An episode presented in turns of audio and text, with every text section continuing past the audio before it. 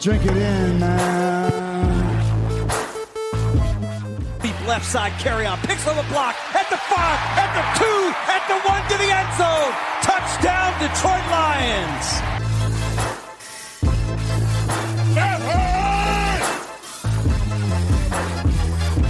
Drink it in, man. Get up, Stafford throws. It is end zone. Caught! Oh, baby, what a catch! Kenny Golladay, you're a freak! What a catch! Touchdown, Detroit Lions!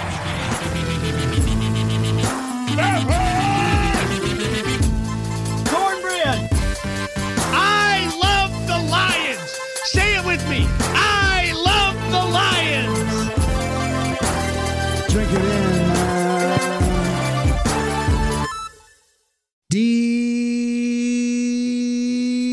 Detroit Kool Aid, Detroit Kool Aid drinkers, what is going on? It's Friday. One of these days, I'm going to run out of breath when I really try to do that for like three minutes without uh, taking a breath.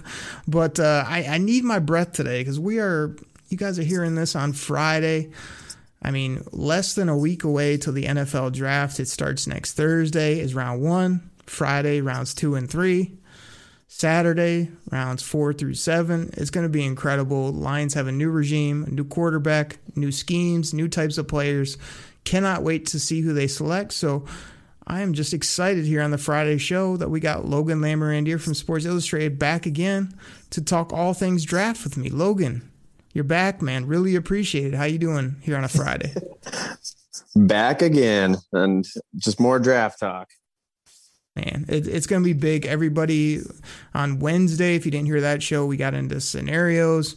We talked about kind of put logan on the spot. He really had to make some tough decisions make his pick. He kind of went back and forth on a few which i had to grill him about but um, we had fun with that and we kind of talked about all things mock drafts needs. Um, you know how crazy it's going to get next thursday where everybody thinks they have it figured out and then all of a sudden you know nothing and these picks are going to be just flying left and right and hopefully brad holmes is working those uh, trade phones no doubt about it but today me and Logan are talking about our guys. We're going to go position by position and give you guys names to think about, names that we think might fit the Lions, maybe just names that we like at the position. We'll go a little bit rapid fire, just give you those names and then expound, on a couple. So, Logan, we got lots of positions to talk about, lots of players to hit on to have everybody excited about come draft uh, here in less than a week. So, you ready to get into this? Oh yeah, I'm ready. Yes, sir. Let's do that. So let, let, us just make it easy. Let's start the quarterback position. We know the Lions are pretty much set there with Jared Goff, even though you cracked the window open a little bit of them taking a QB if it's the best player. I think they just love themselves some Jared Goff and aren't going to select them. But the guys that I highlighted that I really like in this draft class, just to name a few, uh, I like Zach Wilson a lot. Uh, Trey Lance, you know, is my guy. Kellen Mond, I think, is a you know, depending on where he goes as a sneaky player. Davis Mills, I've read up on him recently, kind of like him. A guy that's not getting talked about at all. Sam Ehlinger of Texas. I mean, this guy, interesting skill set, but he may go undrafted or towards the back. But hey, I think he may be worth a flyer either by the Lions or by another team. And then I like uh, Shane Buechele as well. And KJ Costello is a guy that I feel like was highly rated about a year ago and has really fallen down the draft board, almost off the radar. So, any of those names you like, other guys I missed that you'd really circle for people? What are you thinking?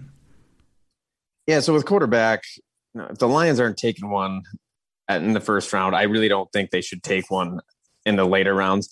And remember, they only they don't have a sixth or seventh round pick this year. Maybe they trade and they can acquire some more, but uh, I, I don't think quarterback, if it's not in the first round, should be a priority just because I I liked Davis Mills. He was kind of my late round sleeper, but he no longer sleep seems like a late round sleeper anymore. He's as there's been now. projections of him going in, Second as high in the second round. Yeah, Yeah, exactly. crazy. So I'm not taking Davis Mills in the second round. I was fine with him going later, but if he goes that high, yeah, no thanks. And same with guys like Kyle Trask and Kellen Mond. Uh, he'd be more of a de- de- developmental type of prospect, but it's again where these players are likely to go. It's just too rich for my blood, and where the Lions have so many needs, and you don't often see. Yes, there's the Russell Wilson and the, and the Dak Prescott's of the world, but it's very hard to hit on a quarterback in the mid rounds, and typically it's just a wasted pick. So I'm totally fine with the Lions just passing on all the quarterbacks. Uh, And even in the first round, I'm fine with the Lions passing on a quarterback if the right player is there at seven aka Logan loves him some Tim Boyle. Just an absolute sleeper there we have as backup QB. But I, I, mean, I totally agree with you. That's not a position of need or a focus, but quarterback is king. You at least got to have some names in case it's crazy value. You never know what can happen or where you're sitting there in the fifth round. You don't love anybody. It might be worth the pick at that point. So let's go ahead and move to running backs. Some of the guys I highlighted again, you kind of leave some of the top names off, as Logan said, because you know, we're not set at running back for the Lions, but we have a couple top options as well as who knows what Kerryon Johnson we're going to do. But so the names that I kind of threw on mine were uh, Michael Carter of North Carolina, Kenneth Gainwell, like what he can do in the passing game. Trey Sermon, I think, showed himself in college. Uh, Jermar Jefferson. Um, from uh, Oregon State is a guy that's kind of a sleeper pick later. Uh, Stevenson from Oklahoma, big body, man, 5'11, 230. Um, could maybe be used as a pounder. Chuba Hubbard, man, everyone's sleeping on this guy. He's got crazy measurables. Yeah, he's from Canada. You can't hold that against him. Uh, but I, I, could see him being a late round flyer. Somebody even said he's going to be a tremendous back, and they had him in like the second or third round, like Lance Zierlein or something. So that surprised me. Uh, Kylin Hill, I believe is how you pronounce it, from Mississippi State. He had some off the field and kind of some some issues there, but he's kind of a dynamic player. I mean, Pooka Williams, I put him on my list because his name is Pooka Williams. I mean, that's tremendous. Might as well draft him because of that. And then uh, Elijah Mitchell, I've got as a late sleeper. Jaret Patterson from Buffalo. Those those were most of the running backs. And at the very bottom of my list. I put him on here. Some people love him because he played in the Big Ten, but Stevie Scott the third at the very bottom yeah. of my running back list is maybe somebody to think about. What do you think of those names? Yeah, so outside of the big three, you know, the Najee Harris, Travis Etienne, and Javonte Williams, I all think will probably go before the Lions would be ready to commit to taking another running back. And so, really, you'll probably find a common theme with more so at the running back. I'm always looking for athletes at running back just because uh, if you have good blocking in front of them, good athletes can usually do a lot of damage. And so you mentioned Hubbard, and he was so prolific in 2019. And then last year, he really fell off the map hard. And it's a lot because he can't break tackles. He's just not a tackle breaker, but he does have some long speed. And he only ran a four five in the low four fives so he's not out of this world fast, but I still don't mind him if he does drop to the fifth round or something like that. But I, I don't know if I see that happening. So some late guys that might even be priority, you know, free agents type of players I wouldn't mind the Lions looking at. One is BJ Emmons from Florida Atlantic. Uh, went to Alabama. Um, basically, you know, was buried on the depth chart, but he's a really athletic guy. Uh, he can kind of do it all. He's 215 pounds um, just more quick than fast. You can tell on the tape, like he doesn't have the top end speed, uh, but he is very shifty and he can just move and he's very versatile. So he's he's a guy I've just kind of pegged as like, hey, this this could work. And same with Chris Evans, the Michigan guy. I think they're both similar players. Evans, I don't know, watching Michigan games, I don't know what happened to him because he seemed so promising. But he, he was a little bit bigger than I thought he was at 211 pounds and still very athletic, you know, very explosive can again catch the ball and run with some power. So I wouldn't be upset about that. And then lastly, two more guys, Deon Jackson, Duke, super athletic, but just the production is not there. I don't know if I'd even take him in the fifth round, but the Lions have an extra um, draft pick they acquire in the later rounds. He's a guy who ran a 4 4, you know, just all the measurables are all there at 218 pounds. So it's a guy that I'd be interested in. And then Gerrid Doaks from Cincinnati is a guy, he's almost 230 pounds and he, he ran like a four six, but again, he was still semi athletic and other measurables. And he's just a little bowling ball, I feel like. And I really enjoyed watching his film. So I wouldn't be upset if the Lions took a look at him either. Those some deep pulls from Logan, everybody. A few of those guys nowhere near on my list, uh, as well as a little bit of a, a homer pick there as well with Chris Evans.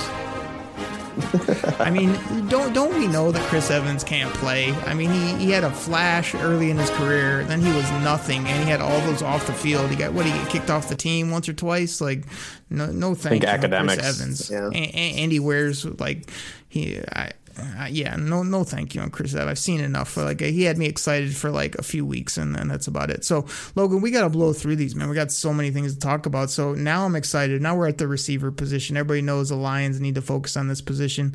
Let me just give you my rundown of names, and then I'll hit on a couple. Ja'Marr Chase, DeVonta Smith, Bateman. I love. Terrace Marshall, not Terrence, Terrace. I, am starting to really like him, especially in round two.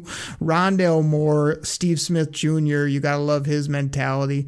Nico, yeah, there's a little homer pick for you. Nico Collins on the board. Dyami Brown, I mean, he's getting some late buzz from North Carolina. That's a guy that people are really starting to like.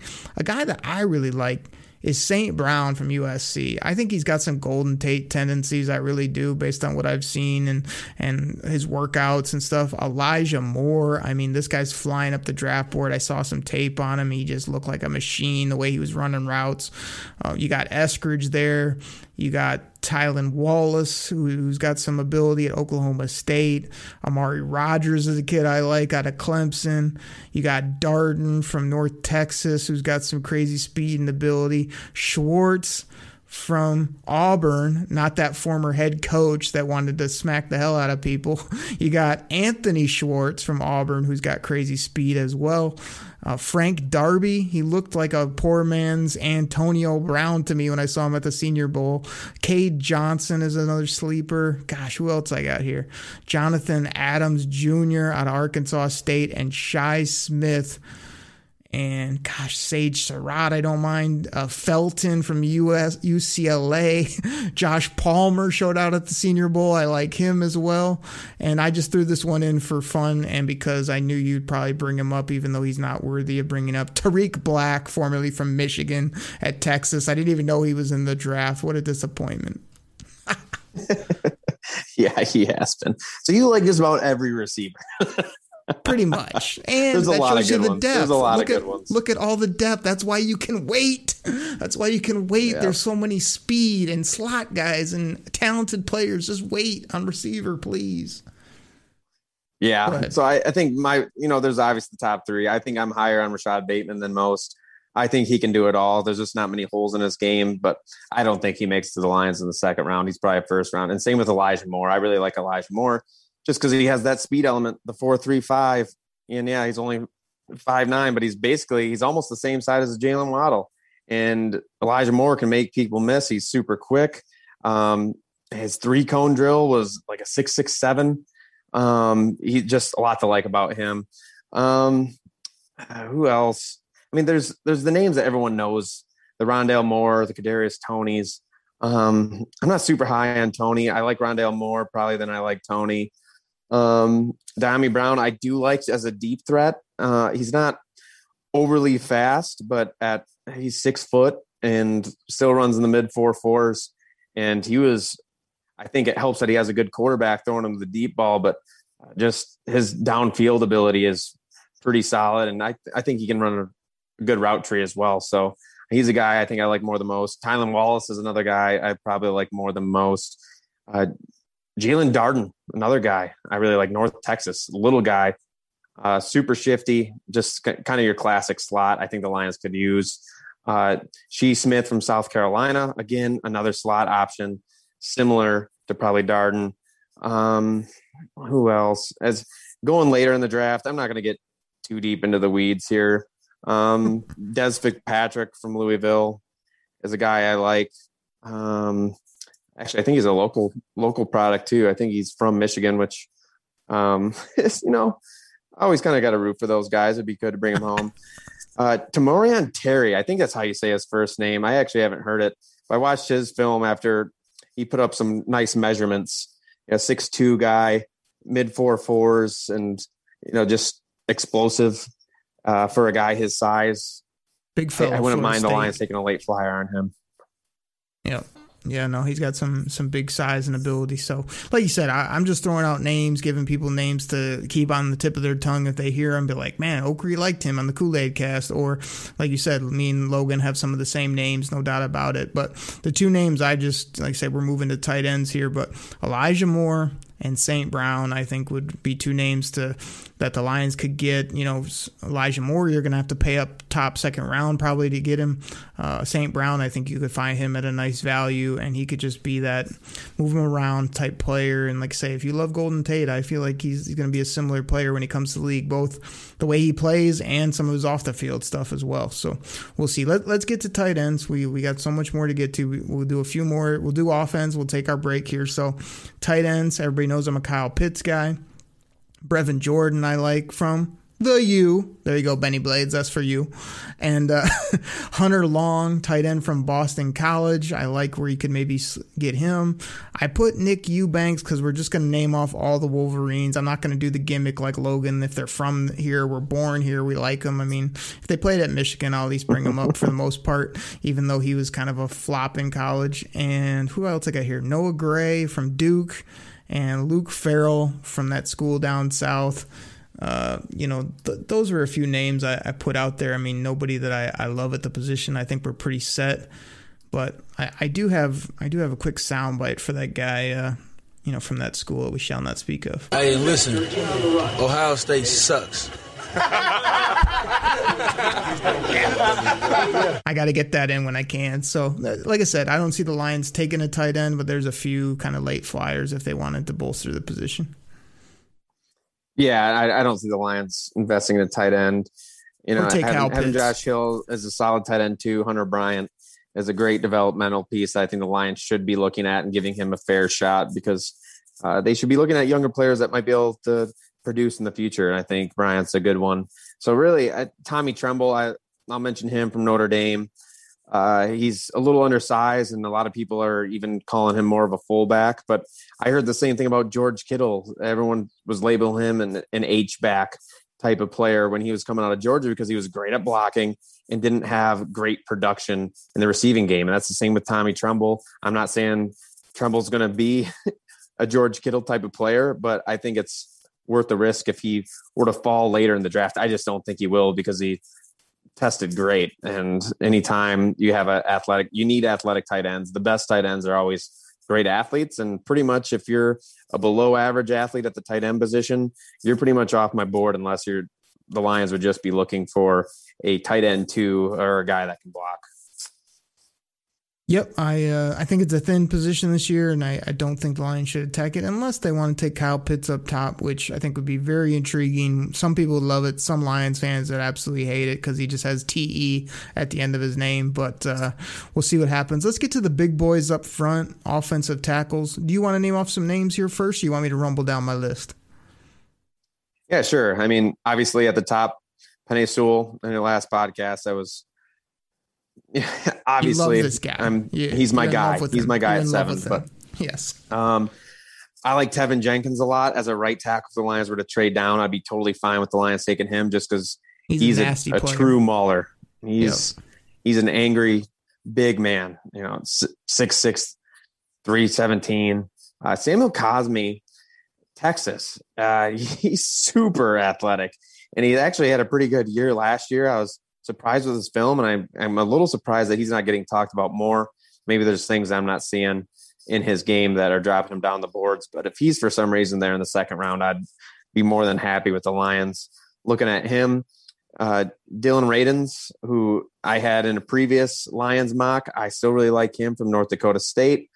Uh, just checks all the box for what you look for in a tackle. And I, again, I, I, feel like there's so many tackles that are projected by some as guards. And I, I've seen him projected as a guard. Sometimes I'm like, I, I don't know why he has long enough arms. He's super athletic. Play him at tackle. So uh, Spencer Brown, another great athlete. Uh, probably be more of a developmental prospect, but he's six foot eight from Northern Iowa and ran a sub five 40 yard dash. And not that that's most important in for offensive tackles, but every other, it's just a testament to his athleticism because every other category he measured in was elite. And then Stone Forsythe, who is a guy I, I recently just mocked to the Lions in my seven round NFL mock draft, uh, another six eight player, but just has everything you look for. Um, I, I just want really pieces of clay that the Lions can mold, and at least they have check all the boxes uh, at that tackle position for what I look for in elite tackles. But those are those are my main guys. There's there's plenty of other players that I like, but um, to me, again, it's going to be a theme. I, I want the high end athletes. So we'll see what happens good stuff there. You established on last on Wednesday's show and this show. You have absolute man love for Penei Sewell. I, I, like some of the other names you put out. Some of those I have on my list. Some I don't. Um, I'll, I'll, hit on some that you didn't hit on. You know, I, I really like Rashawn Slater. I really do. I watched him recently and the way that he gets to the second level and when he latches onto you, he likes to ride you down the football field. I, I like what he can do. I like that he played for Fitzgerald, similar to a guy like uh, Dan freaking Campbell, as well as in the Big Ten. So I got him highlighted highlighted. Uh, Jalen Mayfield, same type of thing.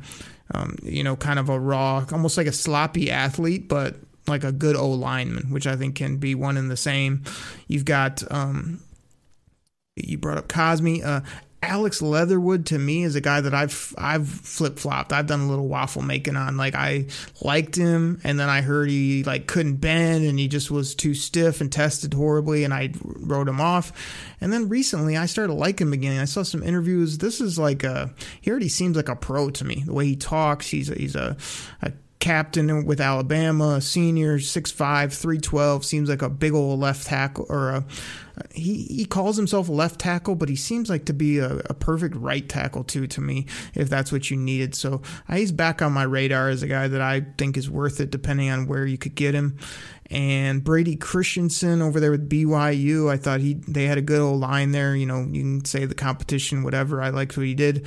Uh, Walker Little, you didn't bring up. This is a guy that he's been all over the map from like a high prospect a couple years ago or a year ago, then off the radar, now back up into like the second round conversation. I mean, I can't wait to see where he falls. If he was there in rounds three, four, I think you're getting really good value.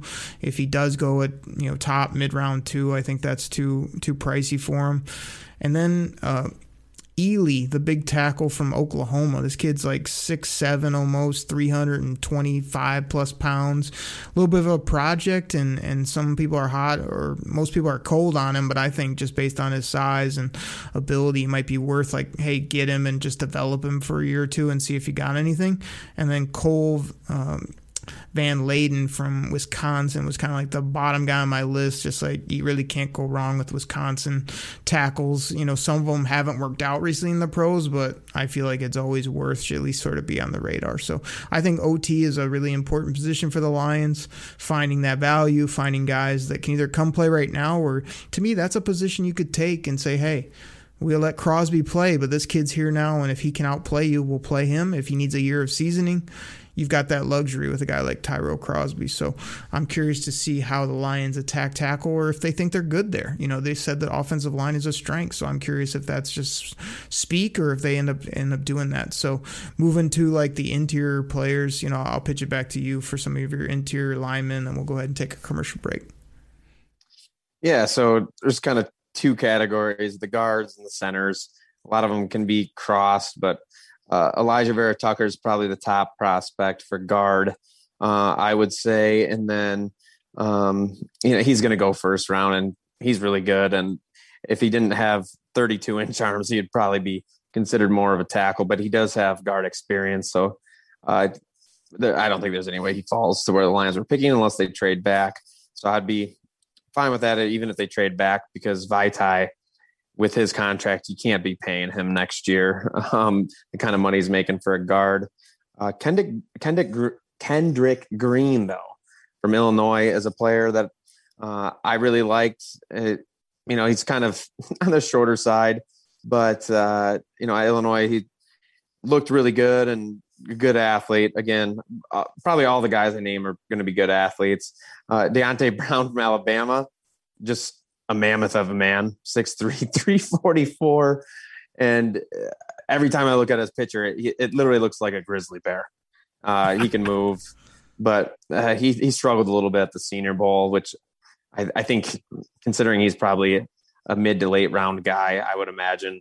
I'm not too upset with that type of value there because, again, it's always nice to have those big guys. And then lastly, I'll hit on is Larry Borom from Missouri, uh, another bigger player, but actually was pretty, you know, looking at his measurements um, and just PFF grades and uh, doing the homework on him. I, I can't say I've watched his film yet. I, I am still getting around to watching the late round prospects for cards. I haven't done a ton of homework on those guys yet, but uh, I like again what appears on paper, what he looks like, and what I've read about him. Interesting stuff. I, I, put Deonte Brown back on my list based on what you said. It was another guy I was excited about early and then really cooled off on, but sounds like you're believing him a bit, so I'm gonna put him back on my radar again. These are these are mostly names. I mean, me and Logan, we read up, we listen on these guys, we watch some of them, but a lot of times too you just want to have a familiarity with these names and sort of know where they may go and then you can sort of determine where their value would be. So if you know Deonte Brown is end up like a third fourth rounder now you know somewhere in that range then then you'll be happy if you get him later or if you take him much earlier you get a little bit surprised. That's kind of you know basically what we're trying to do for everybody out there listening give you all these names to think about. So uh, I'll just name off a couple. I mean a guy that I think is just a dead set going to be a really good football player at the next level. Not that the Lions need this guy, but I just think he's going to be great for somebody like the Steelers, somebody like that. Landon Dickerson from Alabama. He just seems like the perfect old lineman. Wyatt Davis from that school that I shall not speak of. And I won't play the soundbite, even though it's one of my favorites. Like Wyatt Davis is just a plug and play right guard, which would be great, but like I've said, I feel like you can get away at guard spots. You don't need to spend those upper resources. The Lions have already done that in other situations. But here's my guy. I don't think the Lions will take this guy, but he's the epitome of an interior old lineman, in my opinion. Ben Cleveland from Georgia. This guy's got a crazy mohawk. He wears the eye black. He just looks like a nasty player. And I just think he's going to be great too at the next level for somebody that needs an interior guard. You didn't even mention the darling of the interior players, Logan. Quinn Meinerz from Wisconsin Whitewater, the guy that wears the half shirt, uh, the crop top. He's all over Good Morning Football. I mean, this guy going from nowhere to now I'm hearing like high mid second round for this guy.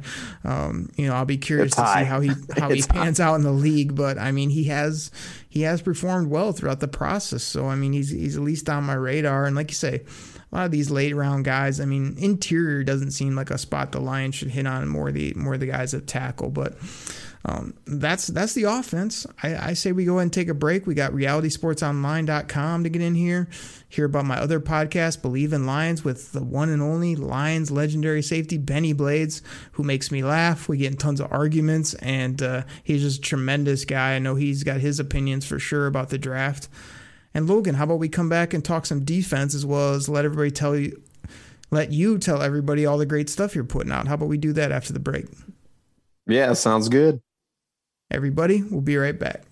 Detroit Kool Aid drinkers, I am fired up. I am excited to tell you about one of our new great sponsors. Now, by now, most of you have probably heard of Reality Sports Online, the powerful fantasy sports platform where owners get to build and manage their fantasy team like a real NFL general manager.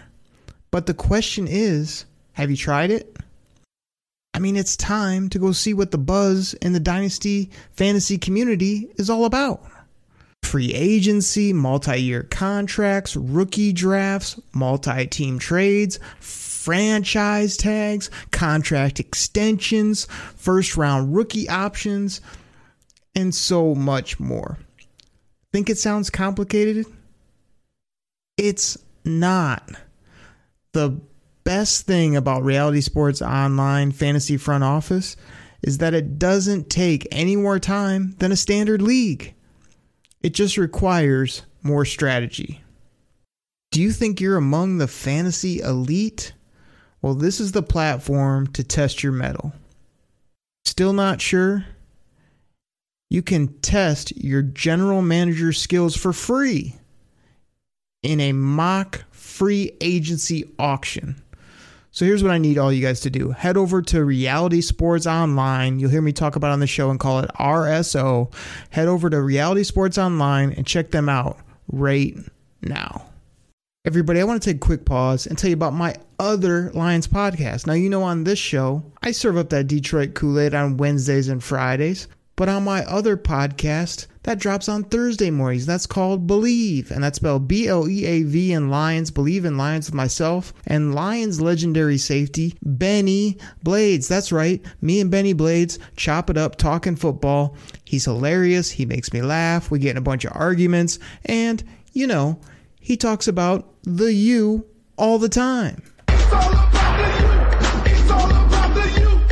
But Bennie also talks about the Detroit Lions. He was a great player on the field. He has great stories. Love his football knowledge across the board. We have a bunch of fun. So, everybody, hit that subscribe button. Find it on your favorite podcast platform. Again, that's Bleav in Lions, myself and Bennie Blades on the Bleav Podcasting Network. Check it out. We thank you so much for the support. What's going on, everybody? Back from the break. Thanks for, so much for listening to our sponsors. Go ahead hit that subscribe button and, and, do me a favor. Go find me on Twitter. Hit me up at, at Derek. That's spelled D E R E K O K R I E. You can find Logan and all his tremendous content at L Lamorandier. Do you want to spell that out for the people, Logan, since you picked your whole last name for some reason for your handle? Yeah, it was a poor choice by me, but it's L A M O R A N D I E R. Pretty easy to remember, right? Definitely. And like I said, I've, I've given you some plugs, but go ahead and tell people if you got some articles that recently come out or if you're doing anything special for the draft that you want people to know about, go ahead and throw that out for them. Oh, yeah. So, I mean, the easiest way is just looking at Twitter. Uh, I post everything there that you'd probably need to know, but uh, you can go to si.com slash NFL slash Lions as well. And it has a bunch of info there but yeah, I mean, as long as you're on Twitter, I mean, anything I'm on, I I always post it there, and you can find whatever I'm doing on there. Logan, I, I don't think you did it last year. You disappointed me. I, I want the the Logan live draft picks when the Lions are on the clock. I already hear all these guys you like. I hear you kind of riding the fence on a lot of things. When the Lions are up at seven or 41 or wherever they end up picking, I want either a tweet or a text message directly to me of who you're taking as Lions GM. I need that done this year so I can hold you to the fire of uh uh-uh, uh in 2021 you took this bum and in a couple years when he ends up being horrible or I'll give you credit if you nail it. Well, the thing is, I'd be spoiling my my draft grades because every year when I do draft grades, I always include my personal selection that I would have taken at the time. And so, looking back at those, yeah, there's I definitely have drafted plenty of busts, but I've I've had some hits as well. All right. Well, like I say, I gotta, I need a personal email with all those down because I want, I want to rifle through them and critique them and give you credit. So get those over to me and and just shoot me that text. You got, you got the personal line here. Let me know who you're picking because I know I'll be making every selection for the Lions and letting the people know that as well. I always have a ton of fun with it, but hey man, we get we got defense to get into. So we're gonna have to we're gonna have to get into this rapid fire style as well as give people all these names to think about and uh, our quick opinions on them. So again, starting on defense, we might as well start up with the big nasties in the middle, the interior defensive linemen. A couple names that I uh, have highlighted here: Levi. Onwuzurike, is that is that about close enough? That's a hard one to do there. Did I get it? How is it? Yeah.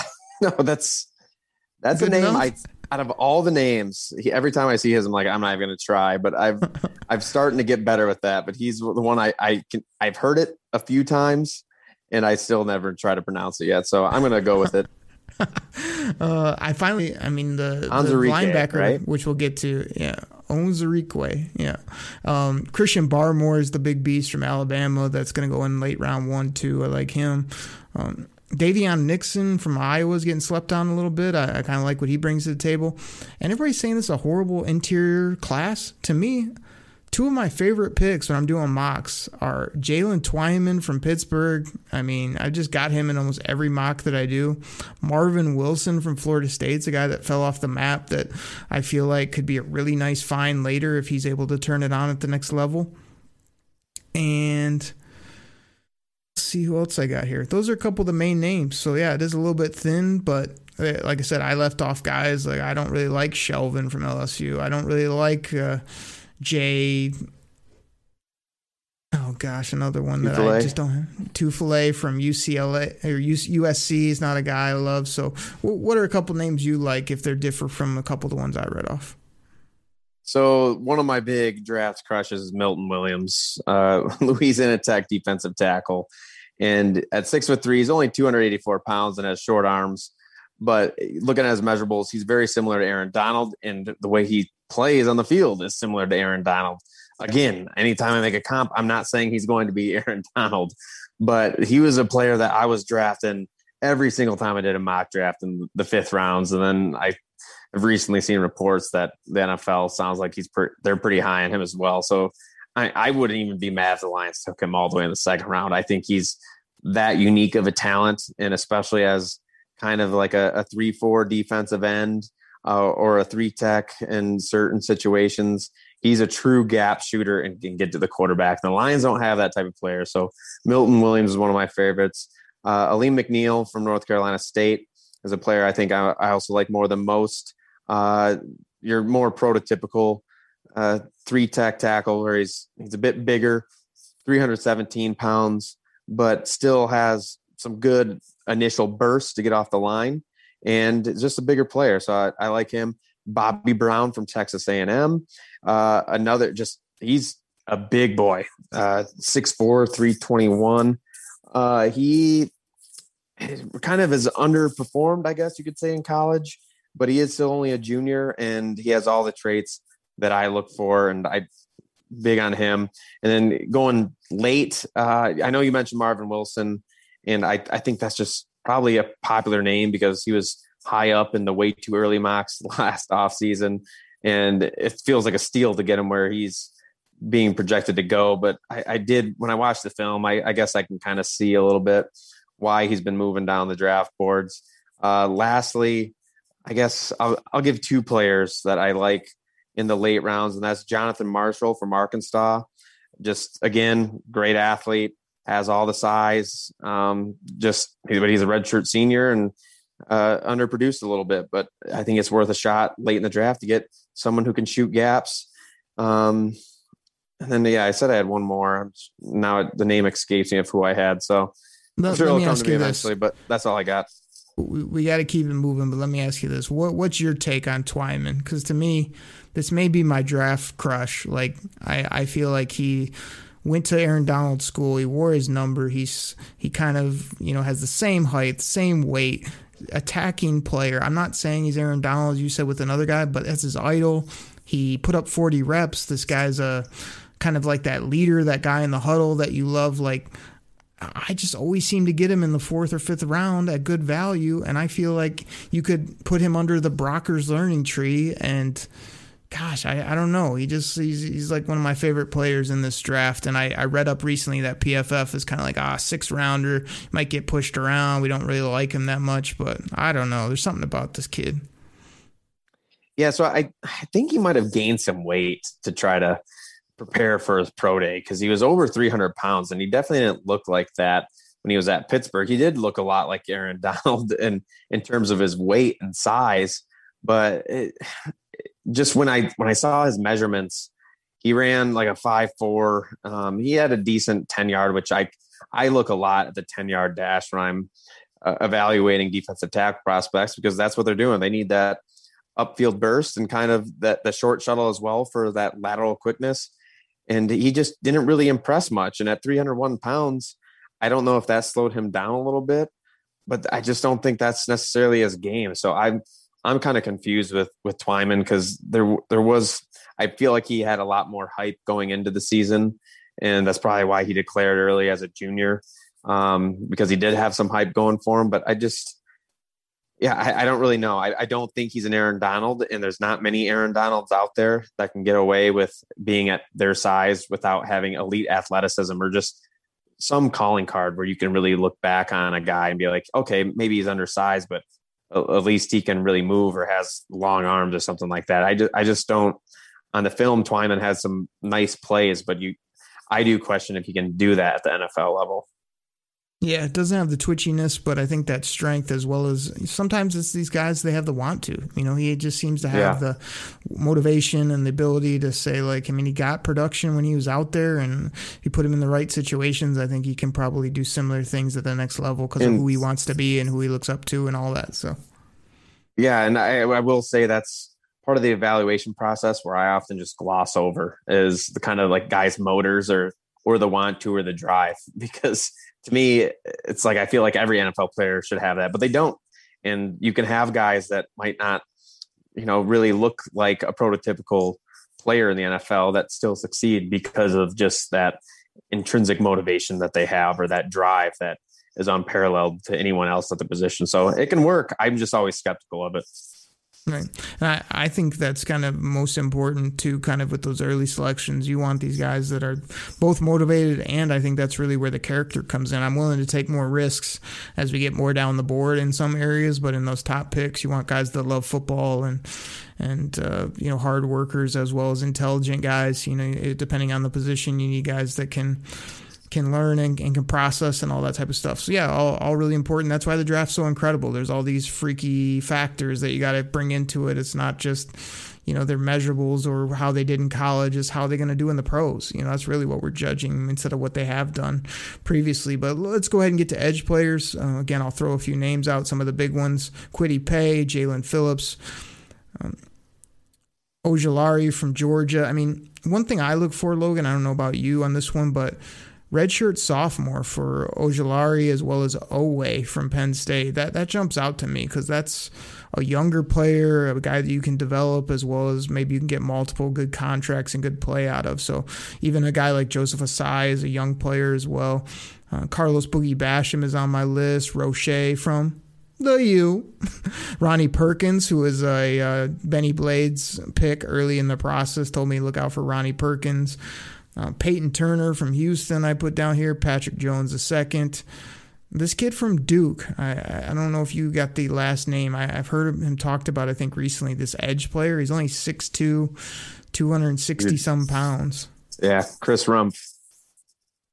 Rumph, yep. And then. Uh, or wait, uh, how, how heavy did you say he was?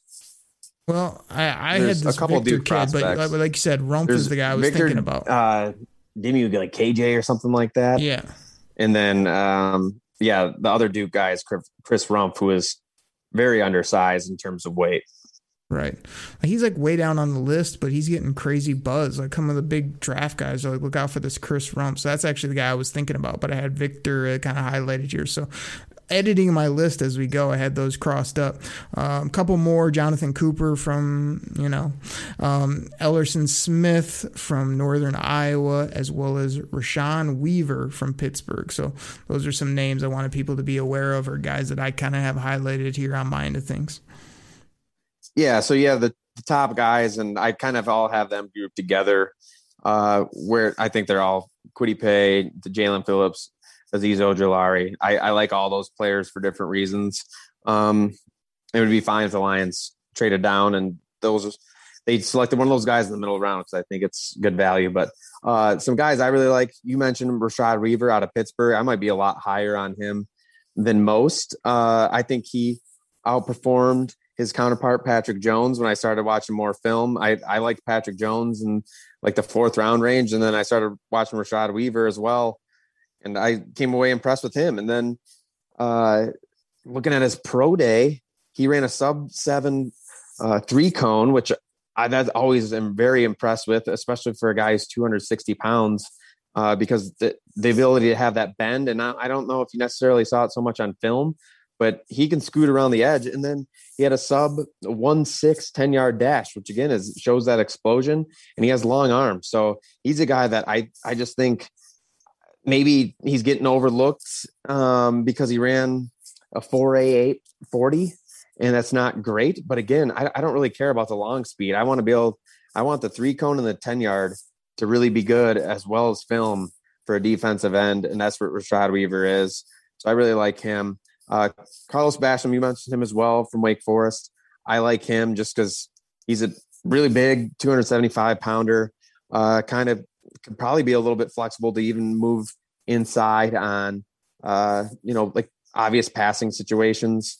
But I like where he was at. Um, Peyton Turner, you mentioned as well from Houston, just super big, uh, 35 inch arms on him, which is his wingspan is 84 inches, which is you're not you don't know those numbers very well. It's enormous. So and that arm length is super important because that means he can get into lineman offensive tackle's chest and he can't be controlled. And so I, I thought athletically he was pretty solid. And then lastly, I have three guys that I'm all looking at later in the draft. Uh, two Florida State guys, Janarius Robinson and, and Joshua Kaindoh, who I, I really like both of them. I think Kaindoh is a little better athlete, might be the better pass rusher, whereas Robinson uh, is just, I think, more well rounded. And then Elerson Smith, you mentioned him from uh, Northern Iowa as well, where I think he, again, checks a lot of the boxes I look for in uh, what a defensive end should be.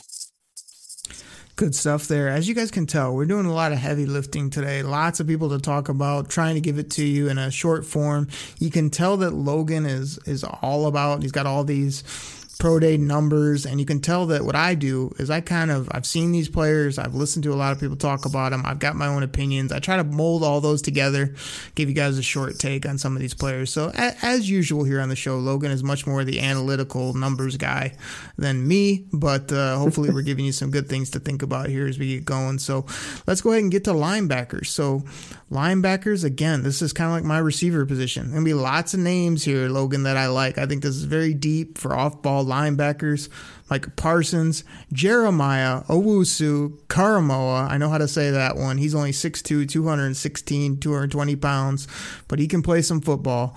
Baron Browning from that school. Yeah, you know, I already talked about him way too much here on the show. Zaven Collins from Tulsa. Cameron McGrone from Michigan, also a redshirt sophomore. You got to love the youth and the ability if he's uh, okay medically you got Jabril Cox who can cover. You got Jamin Davis who's just an athletic freak and is flying up the draft boards. I'll be curious to see where he goes. Pete Werner. I mean, this has got to be just Chris Spielman's BFF. You know what I'm saying? Chazz Surratt. This is a coverage, move it all around, smaller type linebacker. Everybody's hating on Dylan Moses, but I still think he can play some football, especially if you're getting him in the fourth, fifth, sixth. Who knows where Dylan Moses is going? Way he's been tumbling down the boards.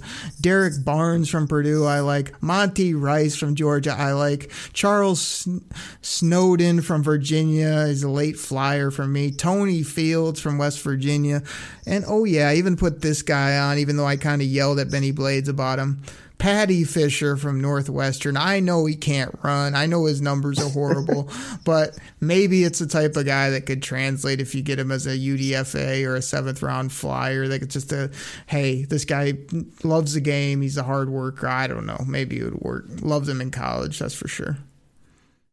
Yeah, you know Paddy Fisher's going to the Patriots, right? That's the thing. Big or he's gonna and be working at the slow. lo- or he's gonna be working Big at the local wingspan. bowling alley. You know, shining shoes. One of the two. yeah.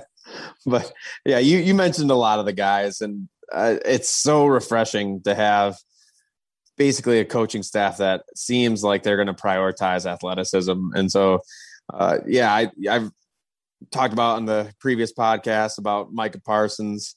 I'm fine with him at seven if he checks out character wise. I know it's a projection of how he'll do in coverage, but I think he's athletic enough uh, to get there. And yes, off ball linebacker isn't necessarily a high value position, but I just think his ceiling is as high as any players in this draft. But yeah, Jamin Davis, unfortunately, I keep seeing him mocked like high in the first round. But if he's there in the second round, if you're looking strictly at like measurables, he compares well to Micah Parsons and actually is even more explosive than Micah Parsons. Uh, another guy I like is Pete Warner, Ohio State. Um, he actually started over Baron Browning and tested very well athletically. I the thing I didn't like about Warner is just I, I saw a lot of missed tackles, and there's plenty of other guys in the NFL like Fred Warner who for the San Francisco who they miss tackles, but they're still so disruptive that it it doesn't necessarily always matter if they're missing tackles. It it matters if you're Jarrad Davis if you're missing tackles because they got no one else near him because no one else is fast enough to get there. But when you have a aggressive defense, I think just blowing up plays is definitely helps out the defense. But I like Derrick Barnes from Purdue. Uh, I could see him being another Patriots guy. He's a little bit on the bigger side and more of your old school thumper. And he was what's funny, he was a defensive end. I was watching highlights of him and I was like, this guy's lining up a defensive end. And then doing a little bit more homework on him. Yeah, he moved to off ball linebacker senior year. And uh, he just he flies to the football and eh, maybe he needs to get on tracks and just go. He might not be the most agile type of guy and or coverage guy, but I really like Derek. Derrick Barnes is a little bit more of a throwback linebacker, and same with Buddy Johnson.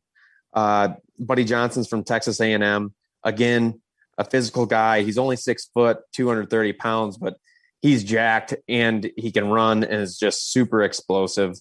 Uh, I don't know.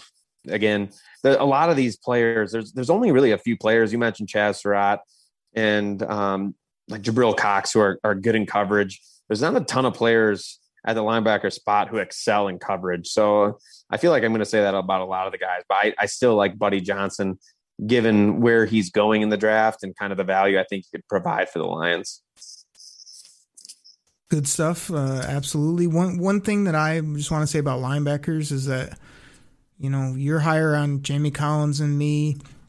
They kept around Reeves-Maybin, but everybody talks about receivers, and I've hinted on safeties. Like linebacker is still really thin on this team. I don't know what their plan is, but they don't have a ton of bodies. Like they brought in Alex Anzalone. Like I think they need bodies and they need a guy that like Collins can be here for one year and sort of show him the ropes, and then that guy can take over the middle of the field the following year. So I do think it's important, but this is another spot. Lions. Wait till rounds two, three, four, and then find good value on some of these players.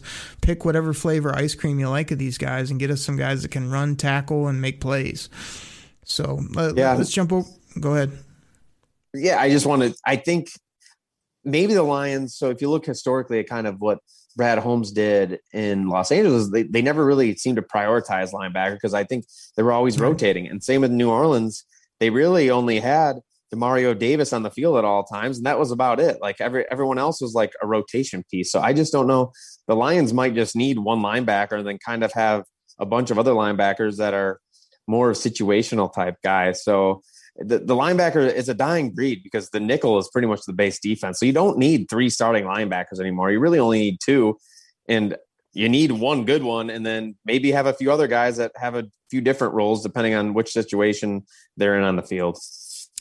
I, I agree with you. I think that it's kind of like the running back where they take so much punishment that that's sort of why they're being not used the same type of way. But here's my thing.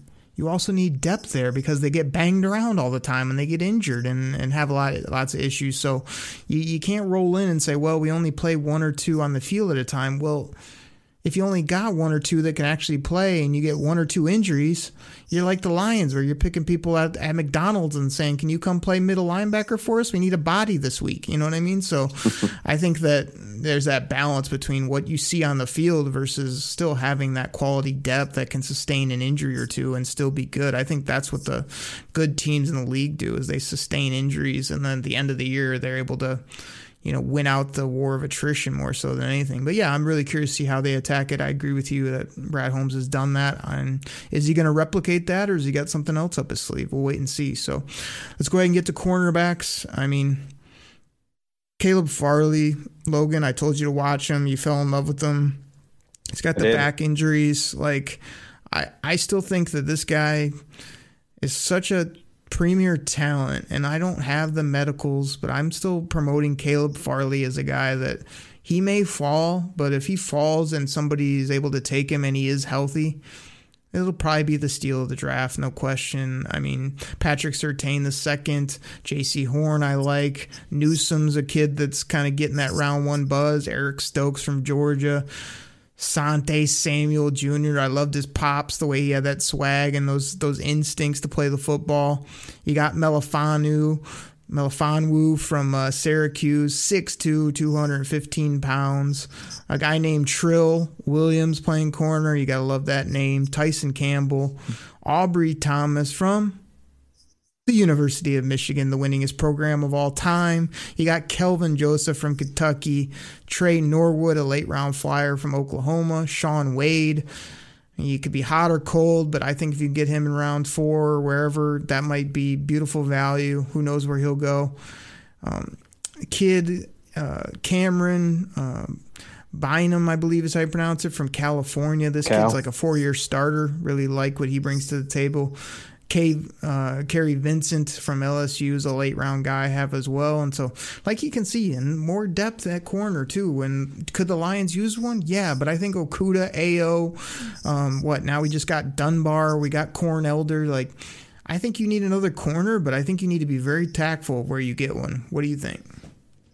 Yeah, exactly. I I don't think the Lions need to necessarily. They have a couple young players that they need to truly evaluate before you invest heavily in the draft with another one.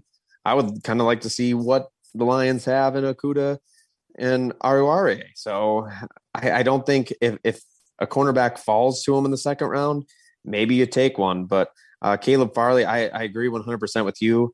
If without the back issue, he would be my cornerback one on my board. And that back issue, though, he's had two back surgeries now the discectomy, which I'm pretty sure is the same thing like Tony Romo had, where it's just you're going to have issues with it. You're basically taken out part of the, your your disc in between your vertebrae. So I I don't I don't like the sounds of that. But again, I'm not a medical professional where I know enough to say how healthy he's going to be. But a guy I like that he, there was a ton of hype for him a couple years ago, and he's kind of fallen off and then opted out last year. But Paulson Adebo from Stanford, uh, six foot one, 200 pounder, and ran in the mid four fours. But re- really caught my attention was his three cone where he ran a six six nine, which again is just for a guy his size is very impressive. And you want a guy that's able to move. And on top of all that, he can find the football. He's just a, a natural ball hawk when the ball's in the air. So uh, he's a guy I wouldn't mind taking a chance on if he's there in the third round because I think his upside's really good. And then outside of that, I'm I'm looking at you know probably fourth or fifth round guys and guys that are you know probably a little bit raw, but they have the talent there. They just need to coaching. And fortunately for the Lions at the position, they can afford to maybe take a little bit of a project. So Benjamin St-Juste, actually uh, a former Michigan player, transferred over to Minnesota because uh, he couldn't see playing time at Michigan. But he's six three, and again, his three cone was six six three. And so that's something where that's just insane to me, where a guy shouldn't be doing that at at his height. Got really long arms, um, so I wouldn't mind taking a chance on him. Same with Robert Rochelle from Central Arkansas. Not as tall, uh, just under six foot, but again, athletically speaking, crazy. And then Marco Wilson is again another guy who's just crazy athletic. So I I'm kind of in the mold of in the in the late rounds. You know, the athletic talent is at a premium at the corner position. And yeah, you need some instincts for sure. And you have to be able to read routes and play the ball in the air. But um, some of that stuff can be coached up. And if you have the baseline talent uh, in terms of athleticism, yeah, maybe they can turn them into something. I, I'm fine taking a chance on a developmental prospect at corner late in the draft that has all the tools. I like some of those late names by you and Logan. You've been like so generous with your time this week, man. It's just like it's flying by. I mean, you could just talk draft for hours and like say it's right around the corner, and then we have to wait a whole another 365 till we can do this again. But I, I want to throw something at you before we finish out with safeties. So Speaking of safeties, Lions legend Bennie Blades got after me on my past podcast with him saying, I don't care how fast they run, how high they jump, what kind of three cone can they play? can he play? Can he, can he can he play the game? Can you turn the tape on? And can I see a guy that can play football that will play a tackle? So you're here you're talking about all this athleticism, and I agree with you. I feel like like sometimes I don't care what the guy did in college if he doesn't have the length, the speed, the athleticism to play at the next level. I don't feel like it's going to translate but I know where Bennie's coming from, like an old school guy that can just watch a game and be like, that guy can play. I that guy's a, a next level guy. He doesn't care. He's never gonna read how how long the guy's arms are or what he ran in a shuttle. He doesn't care, but he can can see football players and and, and knows that that intangible is in there. So I think you and Bennie would have a big time fight with your love for athleticism and his love for can this guy play the game? Is he going to choke a fool or not on the football field? And uh, you know, based on what he can run. So that's that's a pretty fun argument I have with him most times. Oh. But I yeah, I know you, I'm man. a sucker for athleticism, and but so often the late round picks that I feel like hit the most are always the guys that you know, are just still elite athletes. They just maybe didn't have the college production. And yes, there's definitely outliers. There's plenty of players that don't have the the great athletic testing. They're just football players, and football speed's a little bit different than the time speed. But still, at the end of the day, it's this is a game about speed. It's it's not 1990 anymore, where you just right. have these big bruisers and it's ground and pound. I, this the game is all about speed nowadays, and that's there's and speed isn't important in every at every position, but I do think there are certain uh, drills that are very important for certain positions. So I do always probably overcompensate at at certain drills, be like, all right, that that guy checks that box and at that position, so I'm all good for taking a chance on him because you see a lot of successful players at that position, like the three cone drill at edge. I think that's super important. All the top three cone uh, times, or all the top players at the edge position, all typically have great three cone times. Well, if I was Bennie Blades, he would say something like, "Like I told you, three cone don't matter. You gotta. that's how he always yell. He always says, "Like I told you." Every time I ask him, I go, "Bennie, I, I know you told me. You tell me every week when we're on the show, everything." But uh, he he he said too that there's just you know something about being a winner, and I agree with all that. And like when you're athleticism, late round flyers, again, I'm pretty much on your side. But one thing I will say, and then we'll get to these safeties and close it out because you've been very great on the show, generous with your time is like that's why I like PFF so much in some areas because yeah, the athleticism, the size, the height, weight, speed. But when PFF watches all these guys every play and grades them out, I feel like even if their grading's not perfect, it's like they put eyes on these guys all the way across the board. You know what I mean? And can they're going to give yep. you their negatives and their positives. Whereas like media types, guys like me, Bennie Blades, like you know, we may see some flashes here or there or know some things about him, but we haven't watched every snap. We haven't like put a grade on everything this guy does. And that that carries a lot of weight with me. So between your love for athleticism and I I enjoy that as well. Bennie's old school mentality of can he play, can he not? And then the the analytics portion of pro football that give a grade and actually watch all these things and try to you know, reason them out, you, you got to use kind of a little bit of all that, I think, to really get the ultimate answer because we've seen plenty of athletes that come in the league that can't play. We've seen plenty of guys that were great in college that wash out in the NFL. And then we see lots of times where pro football might focus might have a good grade on somebody and they might not do well. Or, man, they graded them high. And sure enough, all that college production shows up. So that's, that's why the draft's so incredible. So let's do these safeties, Logan, and get up out of here. So, before I name off my names, yeah, it wasn't until Jeff Risdon kind of pointed out to me how much of an abomination our safeties are. You know, me and you, I think, are on the same page that we hyped up Tracy Walker and then he absolutely let us down. The guy was non existent and didn't even get used properly by the coaches, but that's a whole nother matter. He just did not play that well. Will Harris has been horrible.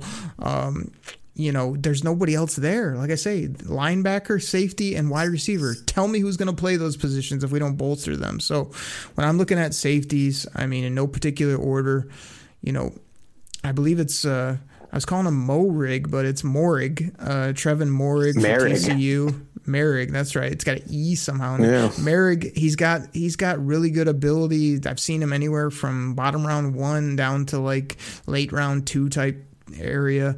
Uh, you got Holland from Oregon, who's kind of a athlete, put him in the slot, move him around, make some plays. Richie Grant's kind of like that safety that will lay the lumber on you and really had a great senior bowl, which I put a lot of stock in. One of my other favorite players in this draft, Andre Cisco from Syracuse.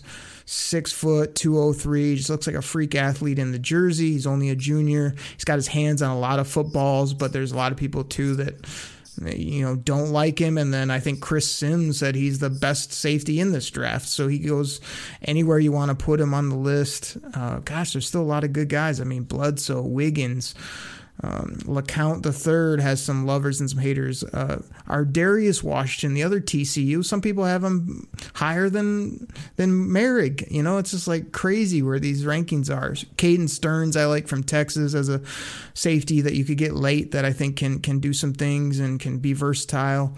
Uh, Paris Ford, you know, had some bad testing, but he's been out there. I mean, I just think the Lions need to either hit on one of these guys at good value or double dip and maybe get two bodies and say, all right, Tracy, if you're that good, show me you can play. Or this other guy's going to take your job. And Will Harris, if you don't play uh, better, you're going to be you're going to be you know out looking for work, and it might not be in the NFL if you don't step up. But I still have high hopes for those guys. But man. Lions need some more dynamic football players at safety that can not only take your head off like Bennie Blades would love, but can, can I get an interception for once from a safety? That would be nice. yeah, I know. It'd be really nice to have some playmakers back there.